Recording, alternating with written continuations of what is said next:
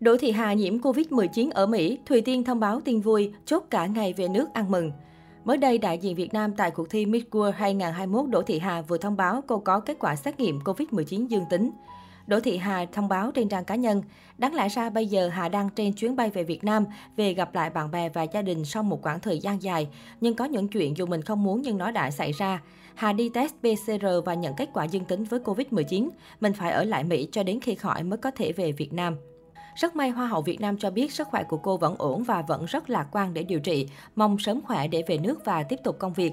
Ngay lập tức không ít người hâm mộ đã tỏ ra lo lắng cho sức khỏe của Đỗ Thị Hà, bởi chỉ vài ngày trước đó cô vẫn rất vui vẻ đón Giáng sinh sớm tại Mỹ. Trước đó, đêm chung kết Miss World được ấn định diễn ra vào ngày 16 tháng 12. Tuy nhiên, do nhiều thí sinh và thành viên trong ban tổ chức nhiễm Covid-19, nên cuộc thi đã bị hoãn lại ở phút chót. Đỗ Thị Hà cùng dàn thí sinh đã lần lượt rời khỏi Puerto Rico trong sự hụt hẫng và tiếc nuối. Trên fanpage của cuộc thi Miss World cũng mới thông báo, đêm chung kết cuộc thi sẽ chính thức trở lại vào ngày 16 tháng 3 năm 2022 tại Puerto Rico. Đại diện Việt Nam Đỗ Thị Hà sẽ có thêm thời gian chuẩn bị và quay lại Puerto Rico để tranh tài cùng dàn thí sinh dự thi năm nay. Ở một diễn biến khác trên livestream tối ngày 27 tháng 12, đích thân Thùy Tiên đã thông báo về kế hoạch trở về Việt Nam. Theo đó, nàng hậu sẽ cao đao tại Thái Lan vào ngày 31 tháng 12 và chào đón năm mới tại quê hương vào hôm 1 tháng 1 năm 2022. Thùy Tiên cho biết cô đang rất hào hứng được trở về vì có rất nhiều công việc đang cần xử lý tại Việt Nam. Không chỉ thế, theo tiết lộ trước đó, Chủ tịch Migrants International ông Nawaz Issaragisru cũng sẽ đồng hành cùng nàng hậu trong chuyến hồi hương đầy vinh quang này. Trước đó, vào chiều 16 tháng 12, Bộ Y tế đã ban hành văn bản về việc phòng chống dịch COVID-19 đối với người nhập cảnh.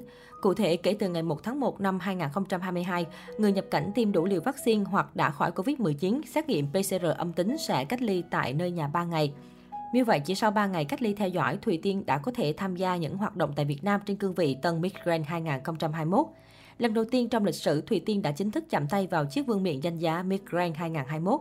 Sau khi đăng quang, Thùy Tiên đang ở lại Thái Lan để thực hiện nhiệm vụ đúng với sứ mệnh của Tân Hoa hậu Hòa bình Thế giới 2021.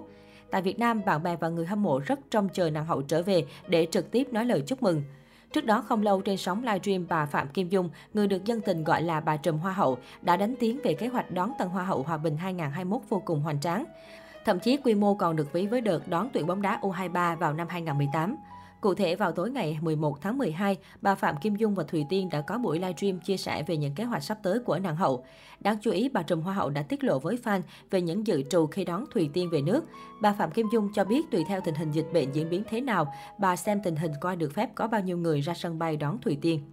Ngoài ra, phía ekip cũng có ý định sẽ là một buổi fan meeting quy mô lớn diễn ra ngay tại sân vận động.